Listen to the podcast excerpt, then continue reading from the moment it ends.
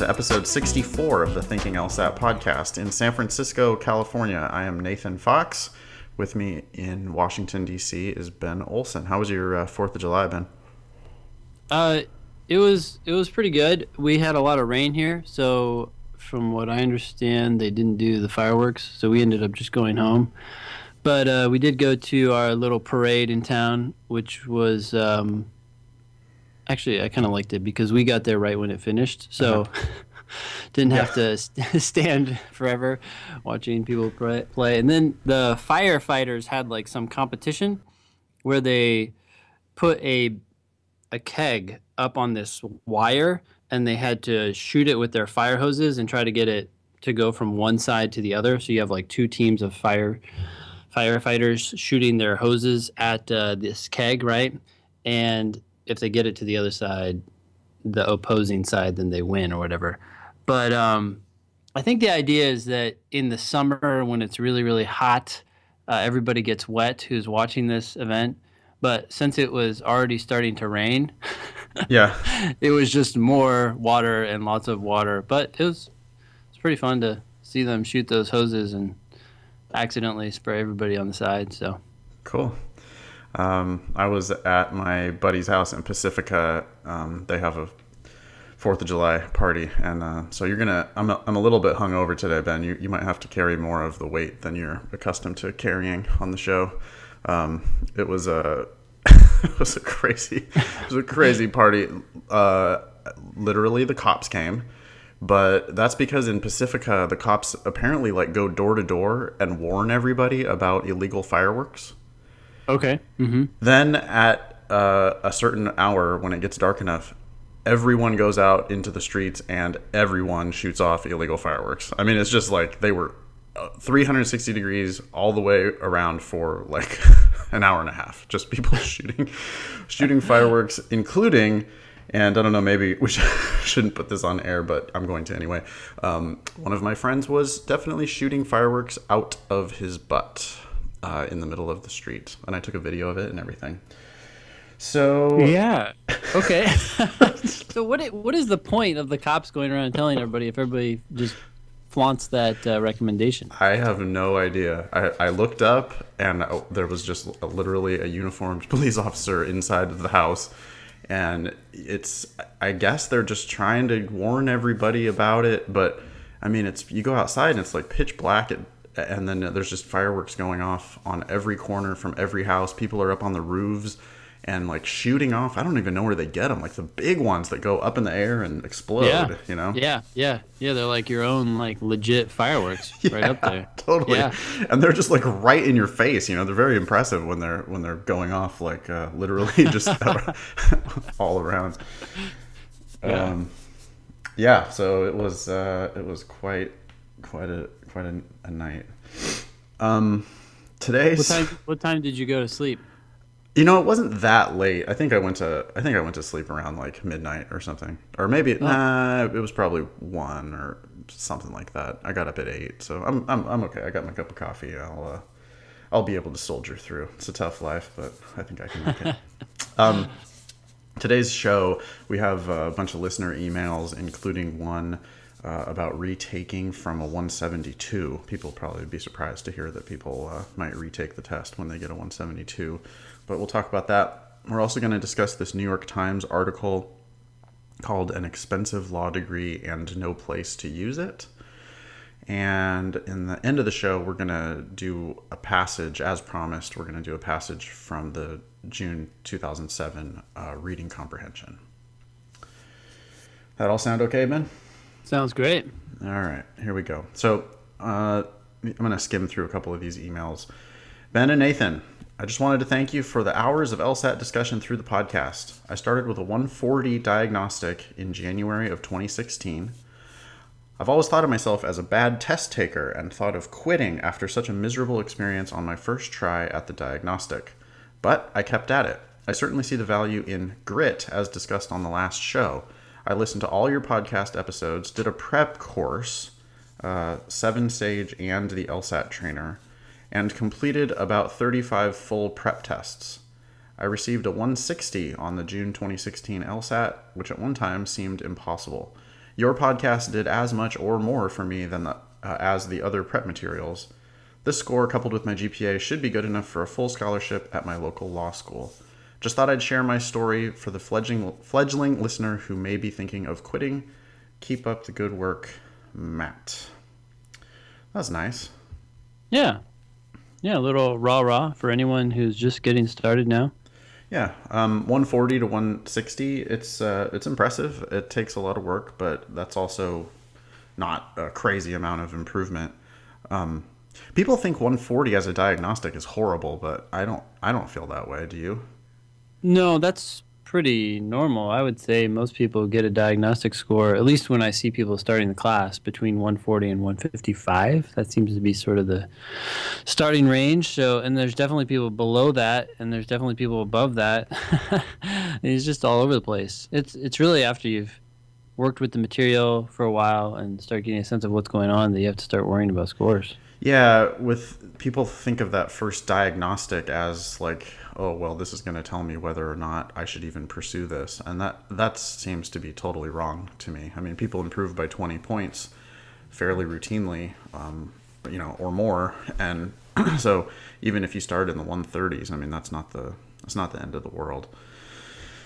Um, cool. All right. Well matt thanks for writing. Congratulations. I hope you do get that full ride. That's awesome. Um, here's another email. We have a couple of these about retaking. So uh, this one says, I just got my June score back with a 172, and my expected undergraduate GPA will be around the 3.75 range. I'd most like to attend Stanford, Chicago, NYU, or Columbia, but I feel like I'm enough in the ballpark to also apply to Harvard and Yale and would consider either if accepted. Would it be worth a retake in September to try and score a few extra points, or should I stick with the score I already have and focus more on writing essays and securing good letters of recommendation? Uh, 172 was slightly below my practice average of 173, 174, but that may be a normal drop for official test taking conditions. I'm fairly confident I could increase my score, but there's always a chance I miss the mark and my score actually decreases the next go round.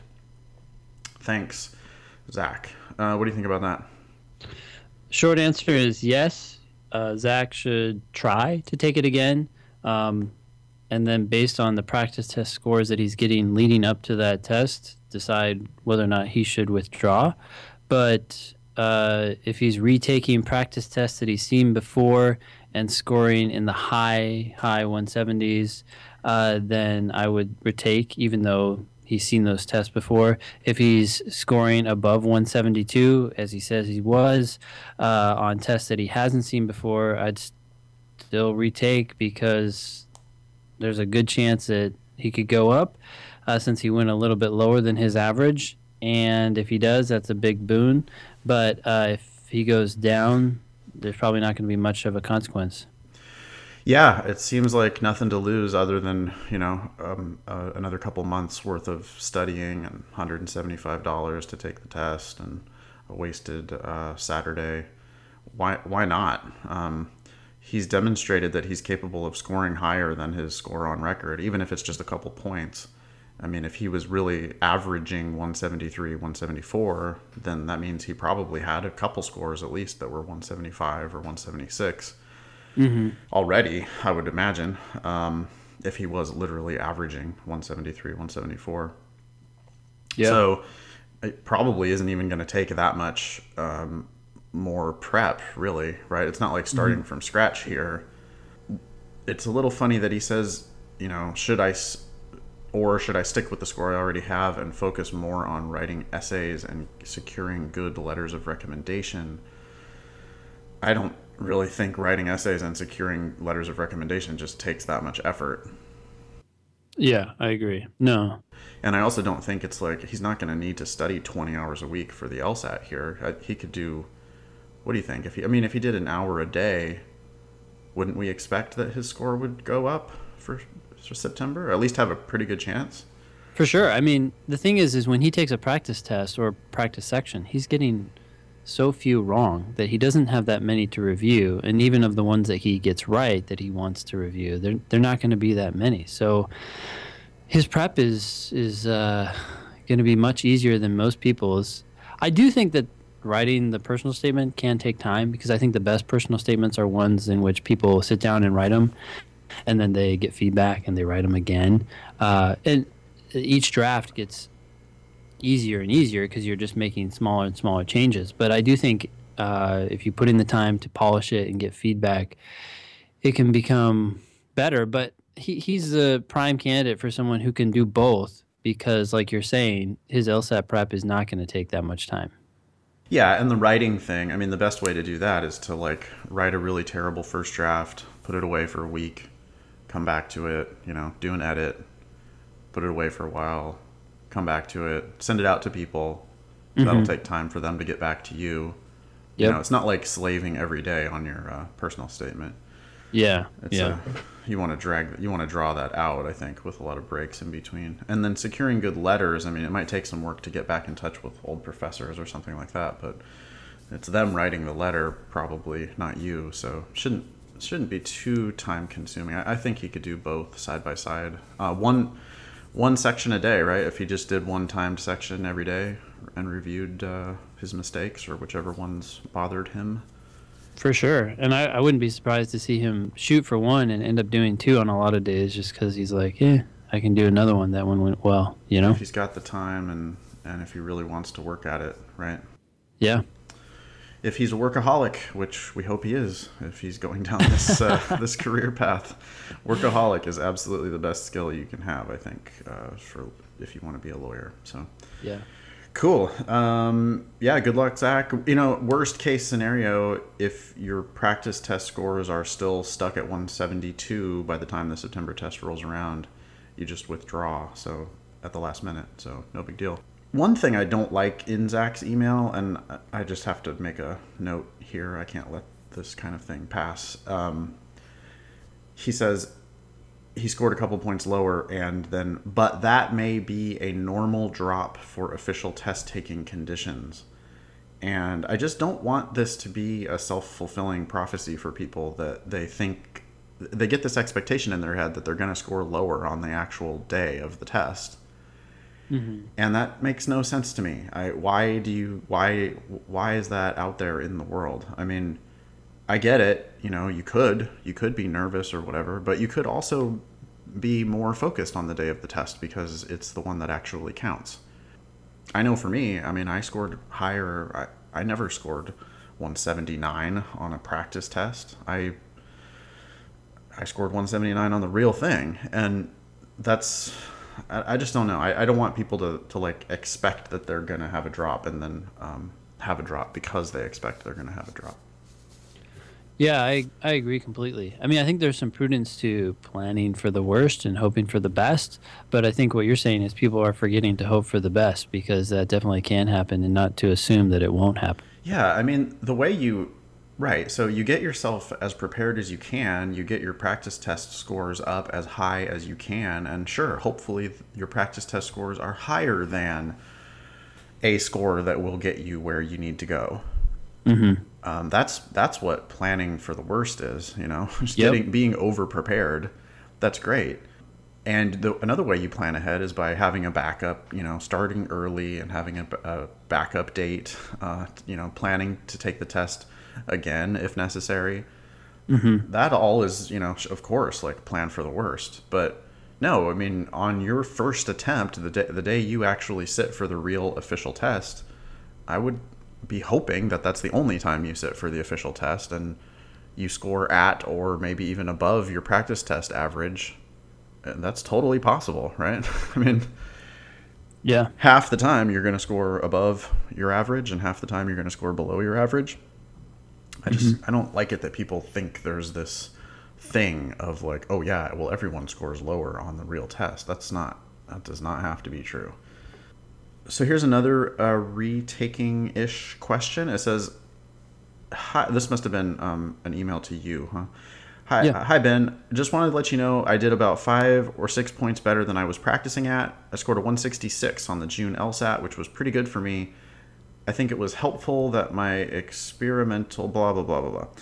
Still considering taking it again, as I do think I could score better if I hammered on the logic games a bit more. Overall, pretty satisfied. Thank you for everything, with a whole bunch of exclamation points. um, we got an appreciative student. So this student now scored five or six points better than his or her practice scores on the real thing. Yeah. Which is a lot. And and now and also though is asking about retaking. What do you think about this one? So, in general, and this is going to be true for the vast majority of people, if you get five or six better than what you were practicing at, I mean, who knows what his you know the highest score he might have gotten while practicing but five or six points better than what he apparently was averaging at i would take that and run and don't tell anyone that that's what happened. Yeah. Uh, but I happen to know that this student in particular was studying for a long time and, and, took a while to move his score up to where he did. And so he sort of does have the work ethic and the patience to pursue this. And since this is June and he's looking at retaking it in September, and if he did retake it in September, he'd still be applying pretty early as long as he got his apps in before Thanksgiving. I don't think there's any problem in trying to shoot for something better, but he'd have to be scoring higher than 166, which is already very high compared to his practice test scores, to even consider that. And so I might say, hey, look, if you want to put in the time and the effort, and since games was your biggest weakness, and that's an easy section or an easier section to improve, go for it. But if you don't substantially overshoot that 166 consistently, I would just stop just withdraw and apply. Yeah.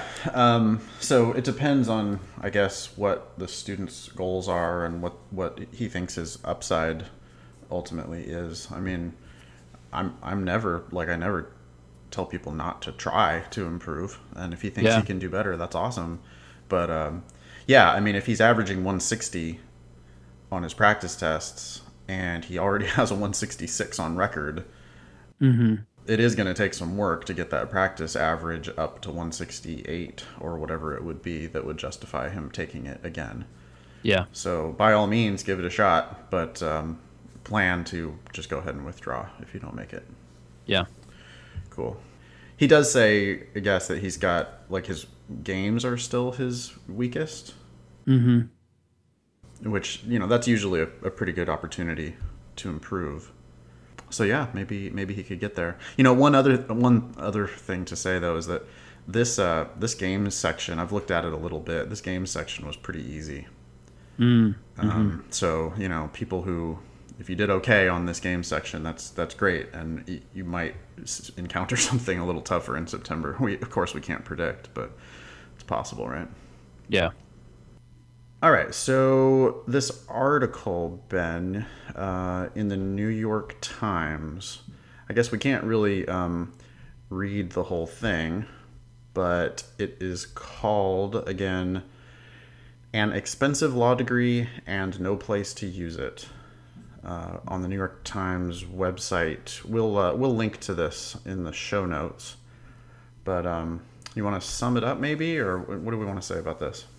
Sure. I think the most important thing about this article is that if you're considering a lower tiered law school, a, a, law school that has a pretty low ranking, probably in the 100s or even in the the high uh, uh, 80s, 90s, or something like that, um, or a law school that's not ranked at all, and that's true for um, several schools. Uh, I would stop and read this article because this article is all about Valparaiso, which is a law school that's just outside of Chicago. Uh, it walks through the history of what happened at Valparaiso and what's happening there now, and I think it's very illustrative of what's going to happen or what ha- what has been happening at all or at least a lot of the low tier law schools. And so you can know with your eyes open what you're getting into. In, at Valparaiso, what was the thing that happened? Long story short, is basically when law schools became pretty popular in the early 2000s, schools like Valparaiso, lower ranked law schools, which were just teaching basic black letter law. Here's how to practice law. Now go practice it.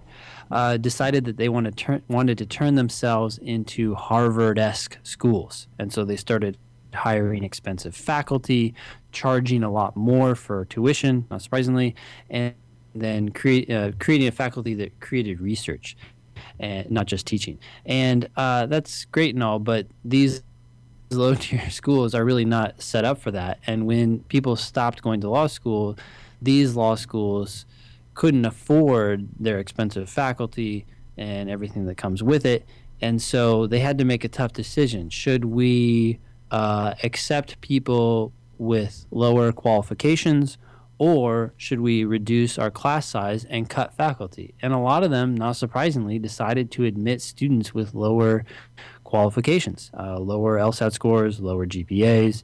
And again, not surprisingly, the bar passage rate at Valparaiso and I'm sure at a lot of these other low tier law schools dropped. And so basically, what you have is you have students who are getting accepted to low low tier schools that they shouldn't even be going to and now they're paying the school all this money because remember these schools are charging a lot now, uh, Harvard-esque prices, and they are then graduating, not passing the bar, and they're loaded with debt, and they can't practice law. So you just need to read this story to sort of believe it. Uh, I think we've heard about this. We've even talked about it on the show before, but I think when you hear these conversations that the people, the professors and the deans at, at Valparaiso were having, and you realize how real this is and the, the decisions that they were making.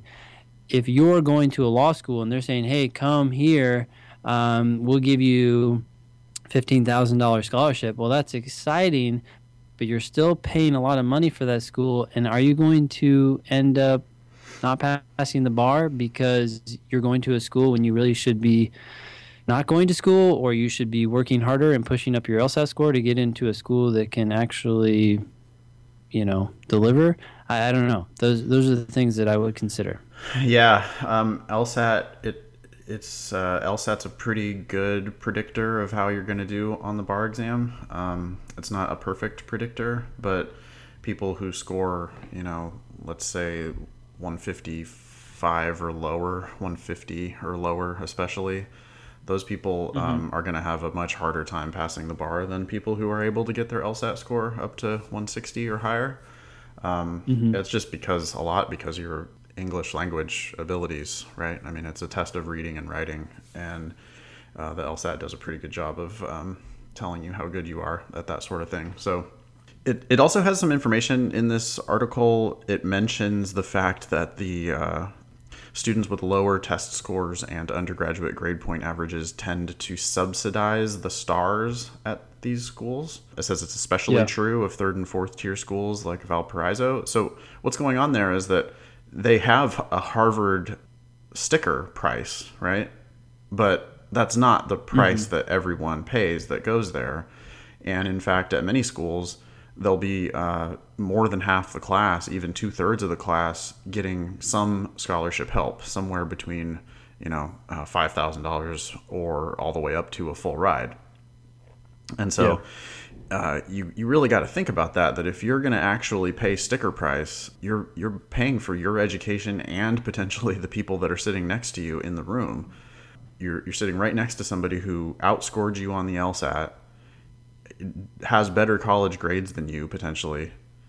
Uh, they're there for free because you're paying, um, you know, for your education and for their education, and now you have to compete with them for grades. When when they already have a you know like better track record than you do, so uh, and yeah, I mean, and then ultimately, if you you know you have a hard time competing in school and then you're also going to have a hard time competing on the bar exam and for jobs for the rest of your life. Yeah, I mean, the irony is is just insane. I mean, you're going to school, you're paying more for someone next to you who's paying less. They're going to pass the bar. You're less likely to pass the bar, and now you leave law school with debt and no job prospects, at least in a legal job requiring a bar Yeah. passage. I mean, it's just the the poor paying for the rich Yeah. in some twisted way. But that's, I mean, I don't know if that's fair or whatever, but Well, we that's the way it is. we we can also use this to our advantage, right? I mean, we could think about Yeah. it from the other the other side, which is let's say you get into a top 14 school or you get into a top whatever 50 school and you're going to have to pay full price or you get into a school like Valparaiso and they offer you a full ride. And, mm-hmm. you know, I would say you're a you're not going to have any problem with the bar exam because you got a 160 or 165 on the LSAT or whatever. So you're, you know, just because you go to Valparaiso and Valparaiso has a low bar passage rate doesn't mean that Valparaiso is going to make you have a low bar passage rate. Not when you're an overqualified candidate at that school. So oh, no, for sure not. so you can go to that school. Eh, Same thing for employ, employment numbers, by the way. That you know you're going to be a star there, so you're going to be whatever their employment figures show. You're going to be expected to be better than that if you're there on a scholarship because you're kind of a you know big fish in a small pond at a place like that. And so yeah, I mean think about that. You go you go to Valparaiso instead. You take the full ride then now you're you're being paid for by the people sitting next to you in class. You know, you could say uh, say thanks um, when you come into class every day, like, "Hey, thanks for buying me my JD," and oh, by the way, you're better equipped to compete for grades and jobs and on the bar and everything else because you've got a 10 point higher LSAT score than everybody else that's in the room. Not that a 10 point higher LSAT score guarantees anything. You're still going to have to work your ass off, and there's still some randomness um, in law school grading. But I'd bet on you. I would bet on you if you had 10 points higher LSAT score. I would bet on you to, to do better um, academically and on the bar and in the job market. So it's uh, it can be a really good deal if you're the one getting the scholarship. But if you're not getting Yeah. the scholarship, you got to realize that you know just because they say it's fifty thousand dollars doesn't mean it's actually worth fifty thousand dollars. You very likely are subsidizing someone else. Yep. While we're on the topic, you mentioned the idea of you know if some if they give you a fifteen thousand dollars scholarship or whatever. Yeah. I've seen people show me all their offers, like, "Hey, Nathan, look at the you know here's the eight offers. I'm trying to decide what to pick," and all they have on their spreadsheet is just the dollar amount of the scholarship offer, Yeah. and that's ridiculous because you need to think about the price of the school minus the scholarship offer equals Yeah. here's how much it's actually going to cost me Yeah. you know it's one step deeper you know you can write that excel formula and if you can't you can do it on pencil and paper but it's like it, i mean i could have a law school where i just make it $400000 a year and i'll just give everybody a $350000 scholarship hmm. i mean that's not you know you're not getting $350000 you're going to pay me $50000 But wait, wait. The law school costs more, so it must be more valuable. I know. It's so ridiculous. It's so ridiculous. I mean, it's just silly. It's like pricing is such a weird thing, huh? Like sales and stuff like that. But people actually Yeah. think they're getting a deal um, just because people, yeah, jack up the prices and then give everybody 50% off. Woo, yay, all right. But uh, no. Think about what it's going to actually cost you. You're going to have to pay that back someday, and you're, you're going to be very happy if you um, make a good, smart financial decision now. Uh, save your future self some agony. Also, just a last note: if you're applying late and you're getting scholarship offers, but they're not necessarily to the schools you want to go to, or they're to schools you want to go to, but they're not very big scholarship offers, I would consider applying early in the next cycle. I know a lot of people have applied recently um, for this coming cycle, and I, I get the sense that people just want to get going to law school, but if you apply early uh, for a school to a school that you were getting scholarships off, offers at, I just can't imagine not giving you better ones when you're early in the cycle. I could not agree more. It makes me ill when I hear people talking about sending in their applications now in July for this coming for this September's uh, start date. Uh, Some schools are still taking applications, but that does not mean it's a good idea. I don't know why it's you know we've talked about this before, but the younger you are, the more you're in, you tend to be in a hurry to like, well, I've got to do this now, you know. I get Yeah. like 25 year olds that are like really worrying because the clock is ticking and boy, I can't, you know, I got to do this now. I mean, I'm going to be, geez, I can't be in law school when I'm 30. And it's like, yes, you can. People go to law school when they're 30, 40. I mean, what, what difference does it make? And, you know, if you jump into law school now, all that is, is you're going to, you're one, one step closer to the day when you have to start paying your loans back Yeah. Yeah, they get you know you get into some school and they give you some scholarship help. Uh, if you applied late and you got some scholarship help, I mean, I'd just love to see what would happen if you withdrew all your applications and reapplied before Thanksgiving for next year. I've ha- I have never heard of any student doing that and not getting at least as good of offers the the next time around. Have you? No, no, for sure. I mean, if they're applying early, they're going to get better offers. yeah you're going to get better offers and uh, also it's not like the schools are going to be mad at you you know? Like oh no we admitted you last year and you're you're reapplying now and oh no well you know. They'll tell you they'll say it right? They, the schools they're so it's so shady but the schools will be like well you know we're going to have to reevaluate we don't do deferrals and we're going to have to reevaluate your application next year. Um, we don't know you know it's different every year we just don't know it's like, come on. If they wanted you, if you applied late and they still wanted you, of course they're going to want you again next year. You're a customer. You're going to be paying them. Of course they mm-hmm. want you. If they were going to let you pay them now, why would they not let you pay them a year from now? Yeah. I have never once heard of a student who like got into some school and then reapplied, you know, decided to wait, see if they could get better offers, reapplied earlier the next year, and then just didn't get into exactly that same school with better offers and I mean everybody does. So think about that if you are among the people that are trying to apply late. Cool. That article again it was called "An Expensive Law Degree and No Place to Use It," and uh, we'll have that New York Times link in our show notes. We ready to do some reading comprehension? Yeah, let's do it. Cool. I'm excited about this. I think this is going to be very useful.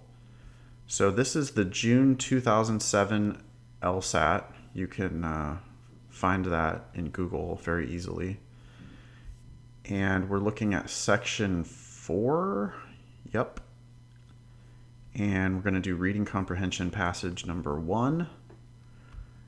And Ben, you want to read? Sure. So, as I'm reading through this, I'm going to be focusing on trying to just understand what's being said.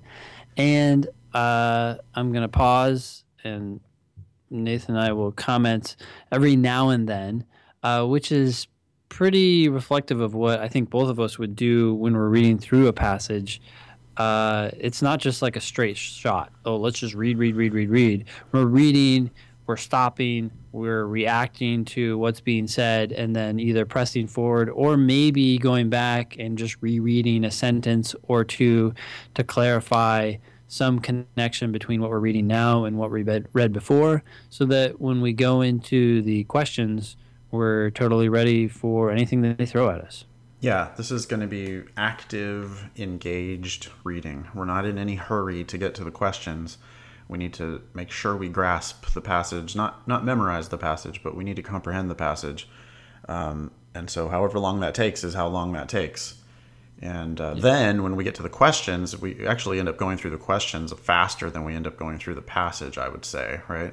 The wrong Yeah. answers generally, four out of five answers are wrong. So we don't need to give all the wrong answers all that much attention, but we do have to give the passage um, our full attention. Yeah. Okay. All right, so the first paragraph says For decades, there has been a deep rift between poetry and fiction in the United States, especially in academic settings. Graduate writing programs in universities, for example, train students as poets or as writers of fiction, but almost never as both.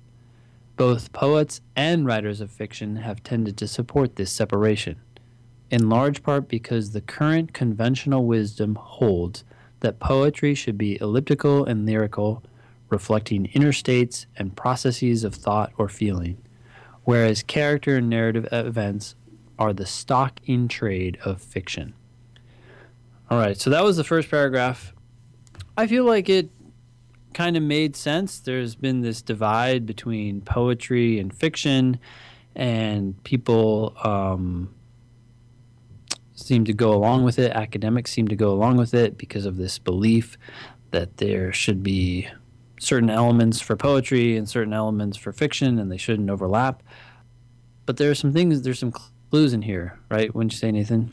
Yeah, I feel a but coming here, and that's that's my prediction. Here would be, I'm I'm imagining why would they bring up this rift, and you know also even the word rift has some like negative connotations to it. Yeah. So I right I mean I think in the first sentence I was already kind of feeling like, "Oh, I bet you're going to tell me that this rift is closing or should be closed." Something like that. And that would be that would be my prediction and I make that little prediction not in order to be right. I make that prediction because if I if I make the prediction then I'm engaged. And whether I'm right or wrong, uh, I will know what the passage is about because I was actively thinking about what the passage was I thought going to say next. Yeah. I agree that that first sentence is pretty crucial. By saying for decades there has been a deep rift, Yep. the author is not telling us what he or she thinks. The author is telling us what other people seem to be doing. They seem to be separating poetry and fiction. So the author could agree with this divide or disagree, but if the author agreed with it, the author would probably say poetry have and fiction have been separated for several years as they should ha- as they should be or something like that. Yeah, I or mean, just- we could be wrong, but Yeah, poetry and fiction uh, are separated because yeah. you know, and actually the the verb tense matters, right? To say are. If you, when you say has been, that seems to indicate that something's going to change, maybe. Yeah. But if you just Yep. say are poetry and fiction are separated because, Yeah. then that's Yeah. like, well, here's what the reality is, and it doesn't that doesn't like really seem to leave open opportunity for change. So Yeah. all right, we're getting a little deep into it here, but I think we both at this point would be predicting, oh, you're you're probably going to tell me that this rift is closing or should close or something like that. Sure. The second paragraph says Certainly, it is true that poetry and fiction are distinct genres, but why have specialized education and literary territoriality resulted from this distinction? The author is asking a question. Interesting. The answer lies perhaps in a widespread attitude in U.S. culture, which often casts a suspicious eye on the generalist. Those with knowledge and expertise in multiple areas risk charges of dilettantism, as if ability in one field is diluted or compromised by accomplishment in another. Scary word there, dilettantism. Yeah. Many people are going to not understand that word, Mm-hmm. but the LSAT then just tells you exactly what that word means, which is um, the ability in one field diluted or compromised by accomplishment in another. Yeah. They do that a lot on the LSAT, where they'll put it, they'll give you a scary word, and then just provide you with exact like a definition of it or an example of it. Yeah. Um, Yeah. So definitely don't need to panic if you did not recognize that word. You absolutely should be able to get it from context. And um, so, what are they talking about here? They're saying it's like a jack of all trades, master of none sort of thing, right? Mm-hmm. Where um, the author, yeah, it is interesting, starts off with that question at the beginning of that paragraph and then answers it, right? Why Yeah. have poetry and fiction been separated? Oh, mm-hmm. well, there's this attitude in the US about hey, if you know, if you're going to be the jack of all trades, then you're going to be master of none. Yeah. In terms of structure, I would define the first paragraph as telling us what other people think. And then the second paragraph starts out with a concession by saying, certainly it is true that poetry and fiction are distinct genres. But so the author is like conceding, yeah, they're different. But I have a question. Why? Why are they, why this special, you know, why this big separation, even though they are maybe a little bit different. And by answering that question, by explaining it with U.S. culture, this definitely suggests that the author is just still telling us what other people think and why this came about. And the author probably disagrees with it. Yeah, I'm I'm still expecting um, the but. I'm, I'm, the, the big but is going to come up here somewhere, right? The author is going to. Why bring all this up if you're not going to say, eh, but here's how that's changing? Yeah. so the third paragraph says, fortunately, and that's a big word, it reveals a lot about what the author thinks. Fortunately, there are signs that the bias against writers who cross generic boundaries is diminishing. Several recent writers are known and respected for their work in both genres. One important example of this trend is Rita Dove, an African American writer highly acclaimed for both her poetry and her fiction. A few years ago, speaking at a conference entitled Poets Who Write Fiction, Dove expressed gentle incredulity about the habit of segregating the genres. She had grown up reading and loving both fiction and poetry, she said, unaware of any purported danger lurking in attempts to mix the two. She also studied for some time in Germany, where she observes poets write plays, novelists compose li- libretti. How do you say that? Um, libretti. Libretti? I yeah, guess. I'm so bad at pronouncing things. But uh, libretti, something. Okay, anyways. Playwrights write novels. They would not understand our restrictiveness. I don't know what that word is, but it doesn't matter. The point is, is people are doing different things. I, yeah, I'm guessing it's like an opera thing or something like that. But the point is, yeah, poets are doing plays and playwrights are writing novels and novelists are doing this whatever libretti thing. Sounds like opera to me. Um, got it. Yeah, different people doing different stuff. Okay, so this paragraph was what we anticipated. That's not always the case, but the author is saying, thankfully, this bias is going away. And then the author gives us this example of Rita Dove, Yeah. who is someone who's excelling in doing both, and people respect her. So that's evidence for the fact that the bias is going away. I don't do any underlining or highlighting or anything like that at all when I read these passages. That's just my personal bias. Um, I, I don't find it necessary to do any or, or useful to do any underlining or highlighting or anything. But if I Okay. was going to underline um, something, there's one word in that paragraph that I might underline.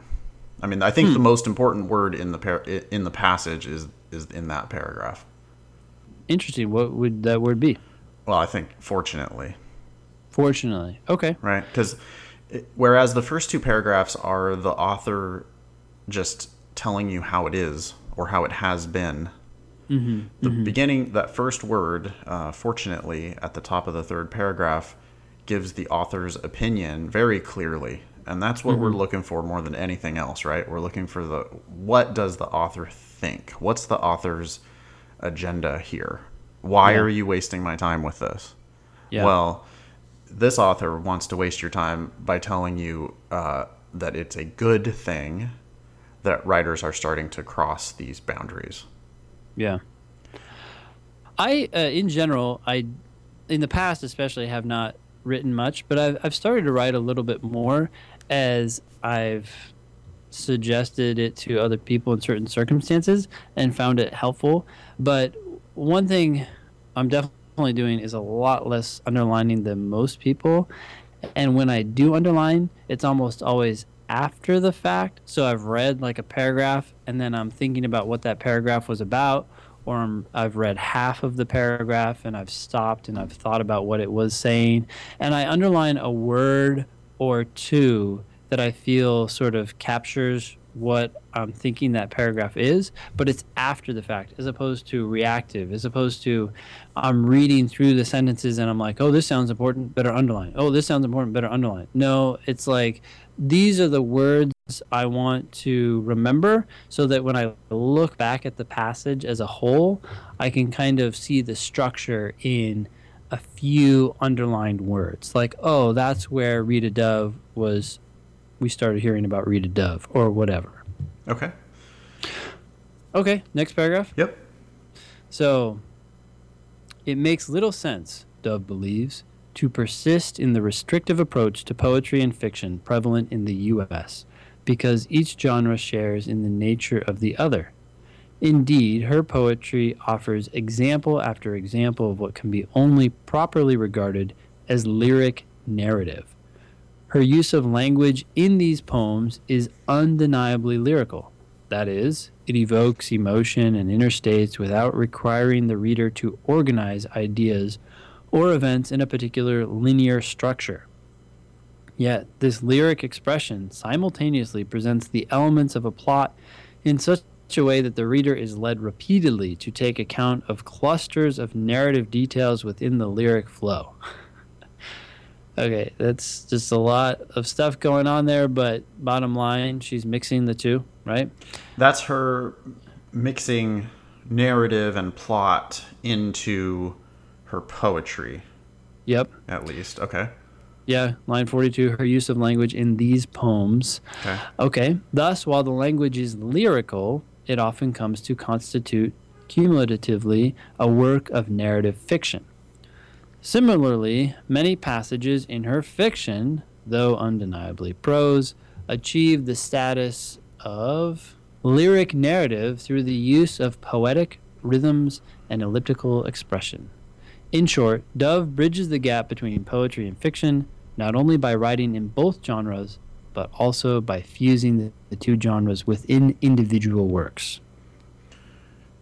Cool. So she's writing um, poetry that has elements of fiction. She's writing fiction that has elements of poetry. And Rita Dove is an awesome example of, yeah, main point time, right? Time, time to make time to make our our summary here. Yeah. Now, mistake number one, I think that a lot of people make here is that they don't take the time to figure out what the main point is. The first question is almost always which one of the following is the main point of the passage, and they just go ahead and start answering that question by looking at the answer choices. But this is one where I'd stop and force myself to go back and think, okay, what is the main point? And I'm sort of kind of collecting my thoughts for the entire passage, which does take a little time. It's not like we're necessarily finding a single sentence, although that can happen.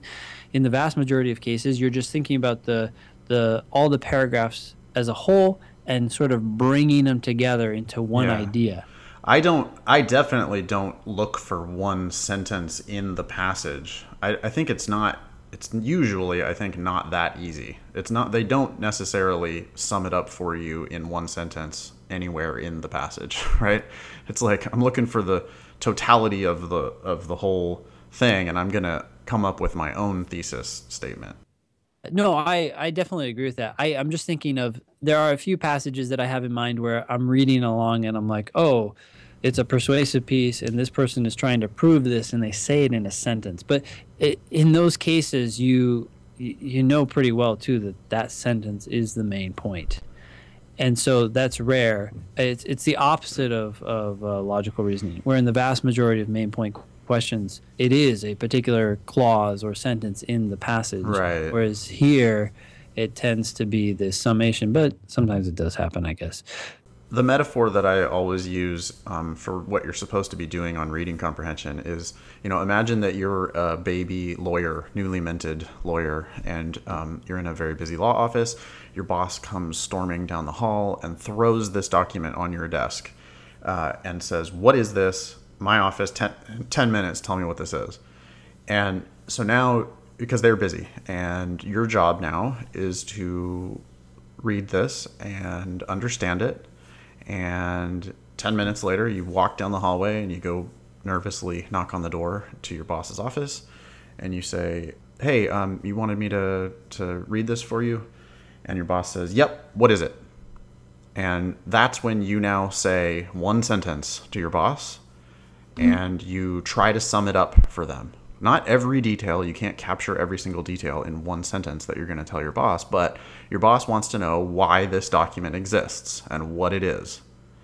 And you are going to now tell them the main point. So what what would you sum it up as here, Ben?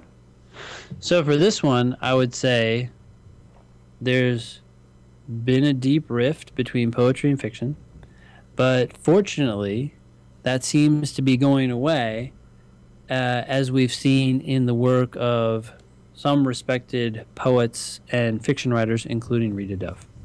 Yeah, totally. Deep rift between fiction and poetry. It's going away. Rita Dove's a good example. Yep.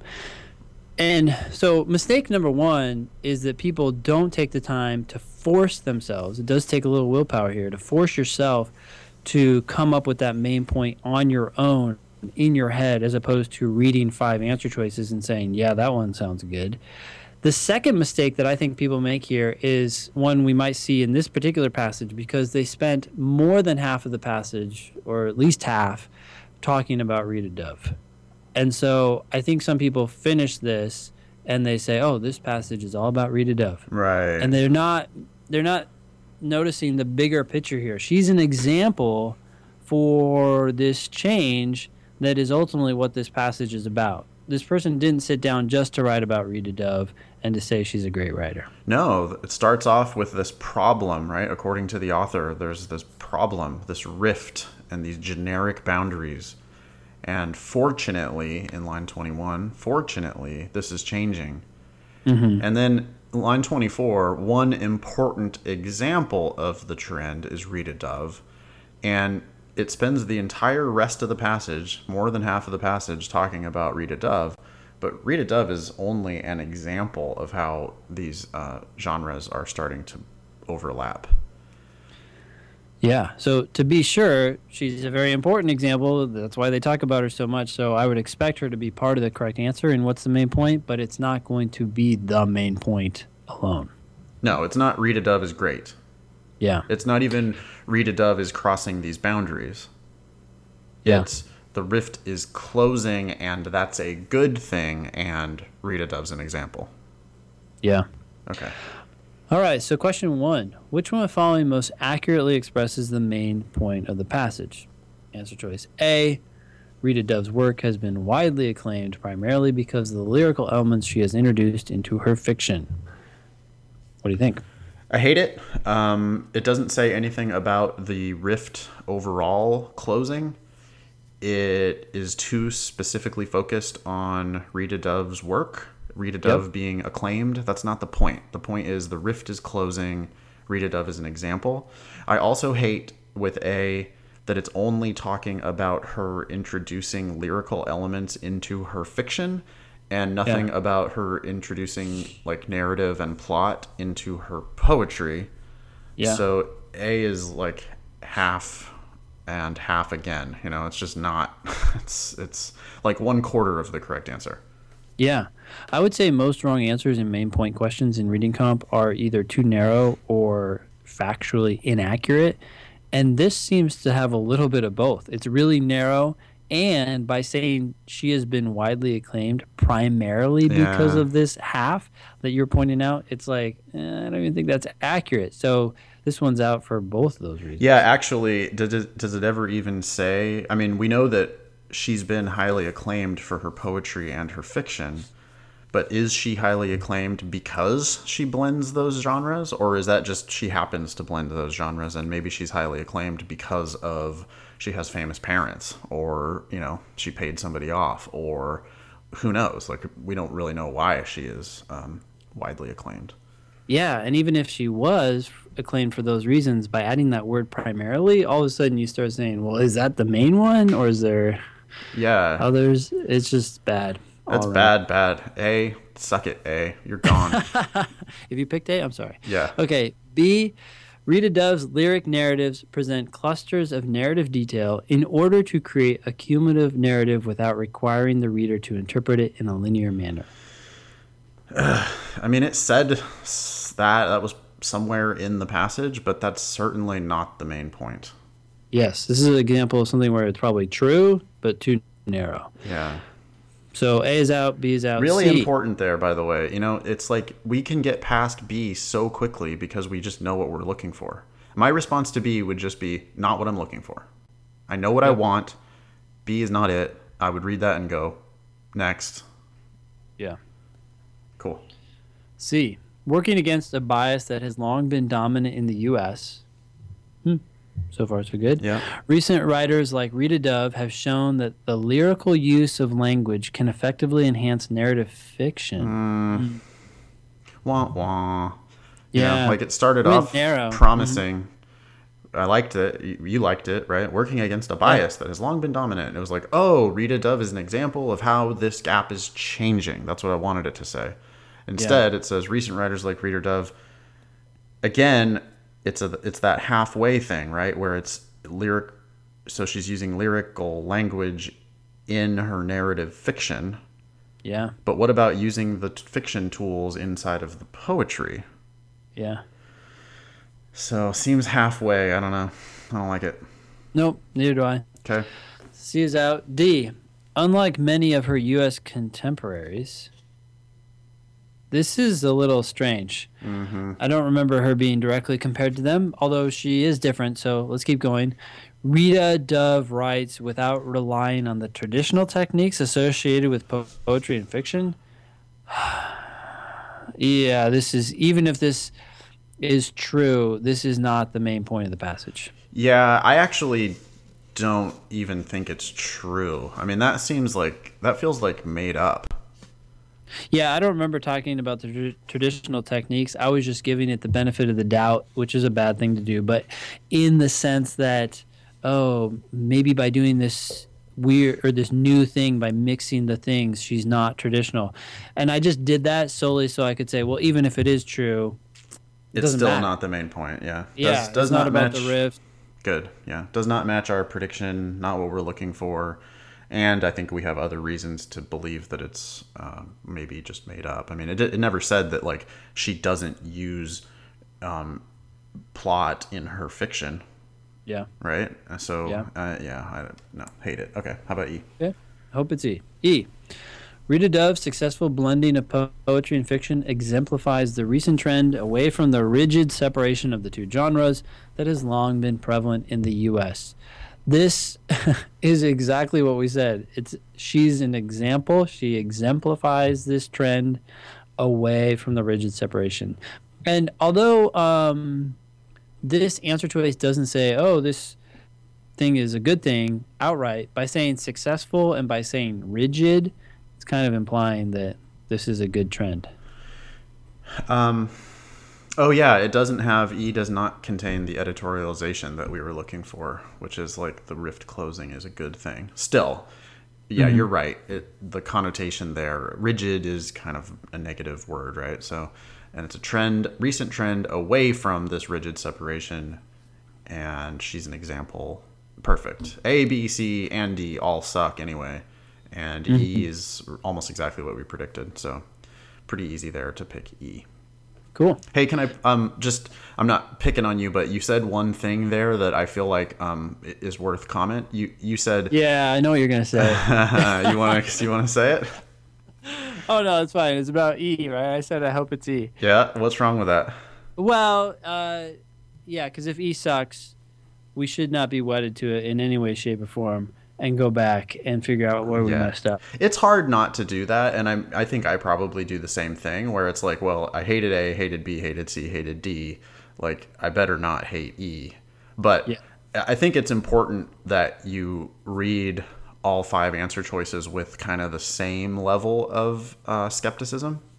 yeah because it could have been A, B, C, D here. I mean, we could have read it wrong, or you know, maybe maybe all five answers just suck, and we that happens on the LSAT a lot, right? Yeah. Where there'll be it happens a lot on like strengthen questions where um, one of the one of the answer choices just tangentially barely strengthens the argument, and all the other ones are terrible, Yeah. It could have been A that barely strengthened the argument, but we read it as like I don't know, you misread it or you don't quite catch that it how it strengthens the argument, or you you notice that it barely strengthens the argument, so you're just like, nah, there'll be something better, and Yeah. then you get down to E, and um, it's it's very tempting to just convince yourself, like sell it to yourself because you're in a hurry, and you just Yeah. sell it to yourself, like, oh well, yeah, it's got to be this one because it wasn't any of the earlier ones. Uh, My guess would be that E is going to be one of the. I think there's probably it's more commonly chosen incorrectly for that reason because I think I've seen people do that a lot. yeah and i've also seen people choose e without even reading it Exactly. is just like not good at all No, so, disaster, disaster. I mean, we we do not need to really read every word of all the answer choices, but we absolutely do have to read every word of whatever answer we're going to pick. Yep. There, I would never in a million years pick E. Like, oh, it wasn't A, B, C, or D, and I know that 100%, so I'm just picking E without even reading it. No way. That is not what I'm doing. Yep. Okay, cool. Cool. So, question two um, Which one of the following is most analogous to the literary achievements that the author attributes to Dove? Okay, so this is an analogy question, uh, which is not a super common question in reading comp. It definitely does happen, but it's not as common as the inference questions or must be true questions. That said, it is a hard one. A lot of people tend to get these analogy questions wrong, and I tend to find myself telling people, stop before you go into the answer choices, just like we did for main point questions, and figure out what it is you're trying to make an analogy to. You have to get that clear in your mind. Otherwise, you're not get, you're going to get totally lost in the analogies, which are totally different subject matters. Yeah. So, Yeah, the literary achieve. So we're finding an analogy to the literary achievements that the author has attributed to Dove. So, Yep. first question, and absolutely not in the answer choices. I mean, cover up the answer choices if you have to, because they're just not going to make it easier for you. Um, what were those literary achievements that the author attributed to Dove? Why why was Dove brought up in the first place? She was brought up because she has successfully mer- done two things. One, she's succeeded in poetry and fiction, and she's succeeded in mixing them. Absolutely. So- yeah, two different things, and she has successfully blended them together. So she made the peanut butter and jelly sandwich, right? She made a peanut butter Yep. sandwich; it was delicious. She made a jelly sandwich; that was delicious too. And then she put peanut butter on her jelly sandwich, and she put jelly on her peanut butter sandwich. The the correct answer better not have to do with peanut butter and jelly, or you're going to be outed for looking ahead. That'd be awesome if it did. I'm gonna have to have a peanut butter and quite- jelly sandwich for lunch. Yeah. Yeah. Uh, cool. Um, yeah, exactly. That's perfect. You just came up with your own analogy too, so that means you understand exactly what was happening. So whatever analogy they throw at us, we can judge it. Exactly, because if it, it it's got to be as good as my peanut butter and jelly analogy. It's not that. It's actually, I think, a pretty important skill. I mean, I I would I do I do that on the test. Um, there, I know that I'm going to have to find an analogy. I if I can make my own, then I yeah, of course. It's I'm not going to exactly predict. The correct answer is not going to say peanut butter and jelly, but it gives me an idea of what I'm looking for. Like I know the feel of it, right? You can almost Yeah. feel that like click, right? As soon as I start talking about the peanut butter and jelly, it's like, oh yeah, that's what we're talking about. That's what we're looking for. So Yeah. something like that, you know. And there could be a zillion other um, analogies, but we'll find one that matches uh, the peanut butter and jelly one. I do the same thing with uh, parallel reasoning. Exactly. you- yeah, I I almost yeah. said that. Yeah, totally. Yeah. Cool. like yeah which but so just to make clear what we're talking about um, there'll be a parallel reasoning question you know you're going to have to find a matching pattern so the first thing you do maybe is before you even look at the answer choices you make up your own example uh, in your head you know oh i'm looking for basically if x then y if y then z therefore if not z then not x right that Yeah. like because you, you've, you've like abstracted the main argument to mm-hmm. come up with your own example of what you're looking for, then go find an answer choice that not only matches the given argument, but it also matches your sample argument that you made up. Yeah. Okay, cool. Cool. So answer choice A says a chef combines non-traditional cooking methods and traditional ingredients from disparate world cuisines to devise new recipes. No, Yeah, I agree. There's a lot going on here. I I, I don't know that I would actually cross this one out as confidently as you have because we have like two different things being combined together. yeah, I think I would read it and be suspicious, um, and just leave it open, but not like it in the back of my mind. yeah. I mean, I want to love it, you know. So I, I and and I, I have an eighty percent chance of being right when I say it's probably not the answer. Yeah. But what I don't like is that it's blending meth, me, non-traditional methods. Did you with- say meth? Yeah. it's blending non traditional methods with traditional ingredients. I would like it a lot better if it was blending um, non-traditional methods with traditional methods, or non-traditional ingredients with traditional ingredients. Yeah. I feel like it's overcomplicated because it's blending methods with ingredients. I don't know. I agree. I think my only hesitation here is that that third paragraph, what was it?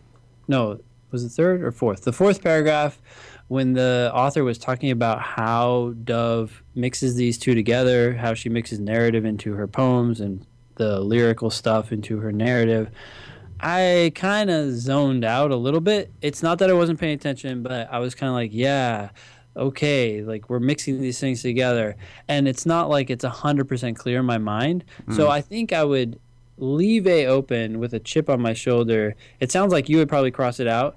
And I'm not saying either one is right or wrong, um, but. Yeah that's my that's my hesitation is I'm like maybe it was like maybe it was the narrative methods with the lyrical ingredients. I don't know. Yeah. But let me go look and see if there's something that's more obviously correct. If not, then I'll come back and think about it. But I don't want to spend a lot of time other than hmm, maybe. Yeah, I, I probably would have crossed it off, but I frequently will cross off all five. I mean, that happens um, to me kind of a lot because I have high standards yeah. for the answers. And so I'm not afraid of just being like, nope, nope, nope, nope, nope, and then go, oh, whoops, well, I guess I got to lower my standards a little bit and reread them again. Um, so it's fine. However you want to do it is fine. But uh, I don't think A is going to turn out to be the answer. Okay. So B, professor of film studies, becomes a film director and succeeds partly due to a wealth of theoretical knowledge of filmmaking. Bad, bad answer. I don't know where that's coming from. A is a okay. lot better than B. B doesn't even have anything in there about blending genres, right? And that's the ultimate thing we're trying to match here is the blending. We have to have the blending or else we can't pick it. Yeah. Okay. So B is out. Yeah. C, an a- actor who is also a theatrical director teams up with a public health agency to use street theater to inform the public about health matters. I just have no like these are two a person with an agency this doesn't make sense. I mean, they would have to be doing theater inside of the public health uh, clinic, and they'd also have to be doing public health clinic things inside the theater, right? And I don't think that's what's happening here. This no. is like this is people teaming up and doing what they're good at to help benefit each other, but it's not a blending of genres at all. It's no way. Yeah. C is out. D. A choreographer defies convention and choreographs dances that combine elements of both ballet and jazz dance. Wow, this is great. By defying convention, Dove is going against the rift. Um, she then creates poetry and novels that have elements of both, just like this person is choreographing dances that combine elements of both ballet and jazz. I like this a lot better than A, and it makes sense. So I would yeah. keep this one open. I mean, it's going to be the answer. It even adds in the thing about defying convention, which was part of why Dove was special, right? That she's yeah. she's doing this new thing and and helping to close this rift that has existed. Um, D's better than my peanut butter and jelly example, right? Because peanut butter and jelly, you're not uh, defying any convention or closing any rift, actually. um, maybe we have to assume that you did that in another country, maybe where yeah. they don't peanut butter and jelly. Yeah, good point. All right, E. A rock musician records several songs from previous decades, but introduces extended guitar solos into each one. Bitchin'. Cool. Yeah, that's different though. Um, not mixing genres. Pick D and move on. I probably um, would have crossed out A once I read D.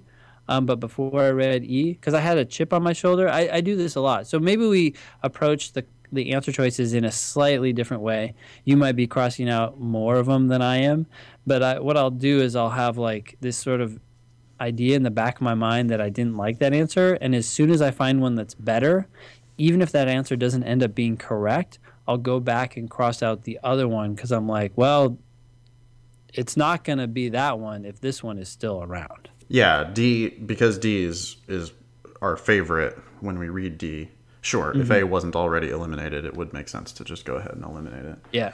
And then sometimes I might read E and then be like, oh wow, this is even better, and then I pick E. But so that's how that's how I find myself going through these sometimes. Okay. Anyway, Number two, D. T. Okay, three. According to the passage, in the U.S., there is a widely held view that.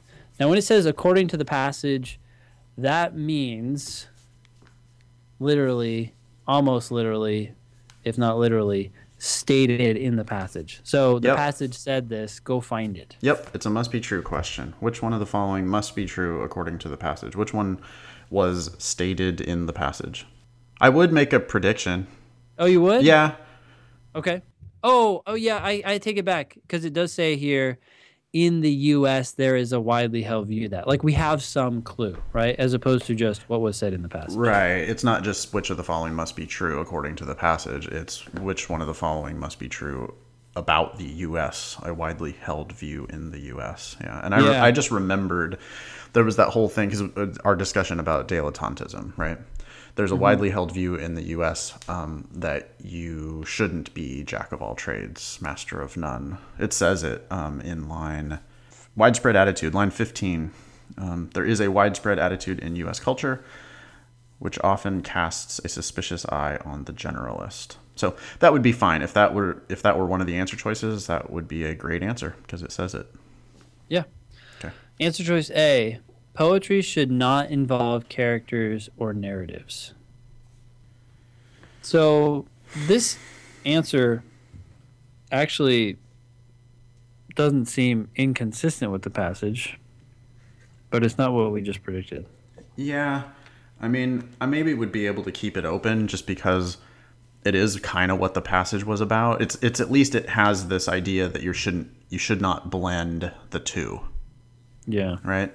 I don't love it, but there was the rift, right? It talked about the rift, and for for decades or whatever, there's been this rift between poetry and fiction. Eh, I don't hate A. I'd be looking for something uh, something better. Yeah, I, I think I would have the exact same experience that I had with question two. I'd I'd have a chip on my shoulder for A because I'm like, was this literally said, or is am I just kind of deducing this from the context and everything else? Uh, we could go back and try to figure that out, but I think it's faster to go look at the others and see why they might be wrong or why there might be another one like D before that was correct, and then just pick it. Yeah, I don't have to love whatever answer I pick. I just have to pick the best answer. So I can get there two ways. I can either like for number two, I definitely loved the correct answer. Um, but for number three, if it if I can hate B, C, D, and E, then I can pick A, even though I had some skepticism. Or love one of these. Yeah. Or yeah, ideally both, right? Ideally, Yeah. I will find the one that I love, and I will also hate all others. Um, Sure. But if that's you know, sometimes you just have to take the best of a bad lot, and so if we we always have two ways potentially to get there. Yeah. Okay, cool. B. Unlike the writing of poetry, the writing of fiction is rarely an academically serious endeavor. I this Huh? was never this was never said. They, they never said one was better than the other or worse No. or whatever. No. They just said they're separate. So Right. B is out. C. Graduate writing programs focus on poetry to the exclusion of fiction. Okay, so at first glance, I was like, well, well, like they kind of do, but no. Uh, you have graduate writing programs that do exclusively poetry, and you have graduate writing programs that do exclusively fiction. So this is kind of inaccurate in that sense. They don't exclude fiction. Yeah. And, and then the other problem is: is this a widely held view in the U.S. that graduate writing programs do this, or do pe- people even know? Yeah, exactly. Yeah, we have no idea um, whether the U.S. has any widely held view about graduate writing programs. Do they? Yeah, do they even know they exist? We don't know. Mm-hmm. Okay. D, so C's out. Yeah. D, fiction is most aesthetically effective when it incorporates lyrical elements. I don't like that word most. Um, I don't remember this being talked about, but the idea that it's most aesthetically effective, we never talked about anything being more effective than anything else. Yeah, D just is a pretty classic like overstepping, right? Mhm. This is a must be true question, and D is a very uh, representative wrong answer for must be true questions in the fact that it just takes it a step too far. I mean, this author likes the idea that the two genres are starting to blend, but the author never said that this is the most aesthetically effective thing. Yeah. Uh, e. European literary cultures are suspicious of generalists. No, not European. Uh, American. Yeah, so E is exactly the opposite of what um, the passage said about European literary cultures, at least in Germany. Mm-hmm. Um, furthermore, it never said anything about a widely held view in the U.S. about European literary cultures. Yeah. I mean, Americans don't even know that Europe exists, right? So Yeah, so I think at this point I would go back and I'd pick A, but just for now, I'm curious where this was actually set because this was according to the passage. Yeah. Um, line 37, maybe? Restrictive approach to poetry and fiction prevalent in the U.S. Ooh. Prevalent in the U.S. is close to widespread view, widely held view. Yeah. Um, I don't know. It. Yeah, I don't know. It's just the best answer, you know. Yeah, it is. okay. Like B, C, D, and E. All were we we can conclusively get rid of B, C, D, and E. So, A, we don't maybe love it. Um, do I mean is there a widely held view in the U.S. about poetry? Period. I don't know. Do most Americans, do you think, have a widely held view about poetry? I don't know, but it does say that there's this deep rift, and it does say that there's this prevalent restrictive approach, and A is close enough. Yeah. Okay. Cool. So, four, the author's attitude toward the deep rift between poetry and fiction in the U.S. can be most accurately described as one of, well, the the author. This this is definitely one to predict. The author's attitude toward the deep rift was negative, right? This Yeah. is not a good thing. Thumbs down. I'm holding up my thumb thumbs down in the air. Yeah. I would make my class, you know, if we were doing this one in class, I would actually ask the class to do thumbs up or thumbs down on on number four. Um, Okay. Because I, think you have to. Boy, if you didn't get if you didn't get that, you're in trouble, right? If you don't know that the author uh, dislikes the rift, then you just did not comprehend the passage. yeah. Okay. Well, there, there's going to be question. I mean, that's the author's at. You have to know the author's attitude toward the rift. It's just really important. That word, fortunately, Yeah. did a lot. In the the vast majority of cases are either the author's attitude is good or bad. There are some cases where the author is sort of very silent on the issue, and in those cases, I think the answer tends to be still positive uh, in general. I mean, it depends on the the topic, but uh, a lot of times when the author doesn't seem to say anything obvious about a particular thing, if that thing is the main topic of the passage, the author probably has a good view towards it. Otherwise, why is the author talking about it? Yeah, Um, but it could, it could be like um, I know what you're talking about. You're talking about those answer choices where it describes the author's attitude as one of like academic remove or something like that, where it's, it's yeah, uh, like a, tacit approval or something like that. right, right, right. Yeah.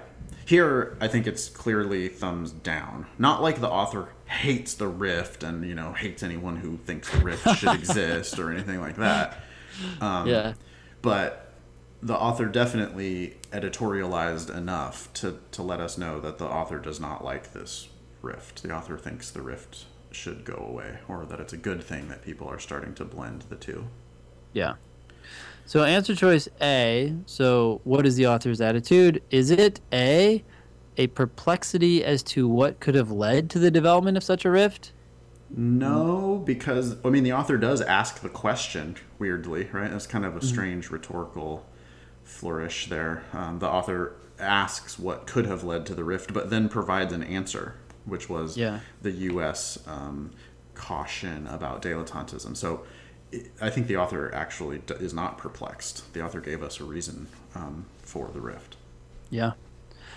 B, uh, astonishment that academics have overlooked the existence of the rift. Uh, I don't think that they have overlooked it. I think they've actually supported it. So this doesn't make sense. Yeah, right. Exactly. No. Okay. C. Ambivalence. I already think this is wrong, but let's read it. Ambivalence toward the effect the rift has had on U.S. literature. Um, no, the author is negative toward the rift generally, so uh, that's not ambivalence. Yeah. Um, pessimism. This is D, sorry. Pessimism regarding the possibility that the rift can be overcome.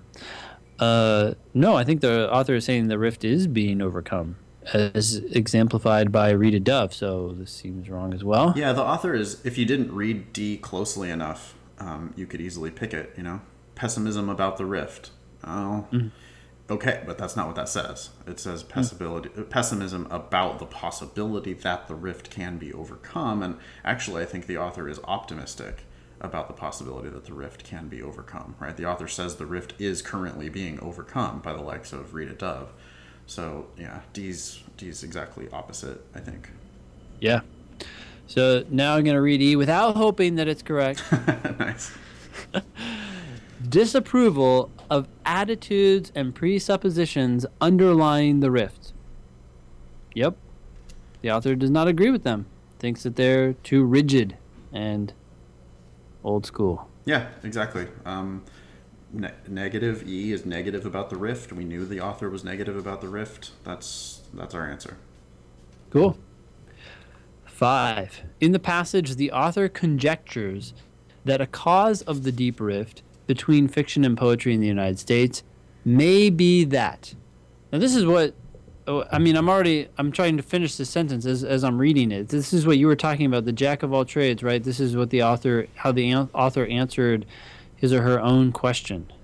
Yeah. Uh huh. That's exactly right. U.S. Uh, fears about dilettantism. Uh, we don't like jacks of all trades. Apparently, I mean, I didn't know that. You know, I don't. I didn't think that going in, but that's what the author said. Um, by the way, you know, that's number five. In the passage, the author conjectures that. Um, do we need to get worried about that word, conjectures? No. No. I think it means says. Yeah right? in the in the passage, the author says that a cause of a deep rift, of the deep rift may have been what? Yeah. The yeah, jack of all trades. Cool. So, yeah. I just uh, if it's not obvious yet, I would like to point out that we are predicting the vast majority of these questions. Of course. I mean, that's how you go fast on the on the reading comprehension. You you comprehended it. You got it. You understand what's there. You know, when your boss is like firing questions at you about the passage that you just read, you're going to have to be able to come up with an answer and you're not going to be rereading the passage every time. You understood what was in the passage. You got the main idea and they ask, you know, they just ask you what was in there. Hey, well why did what why did this rift your your boss is asking you, you know? Hey, why did the rift happen then?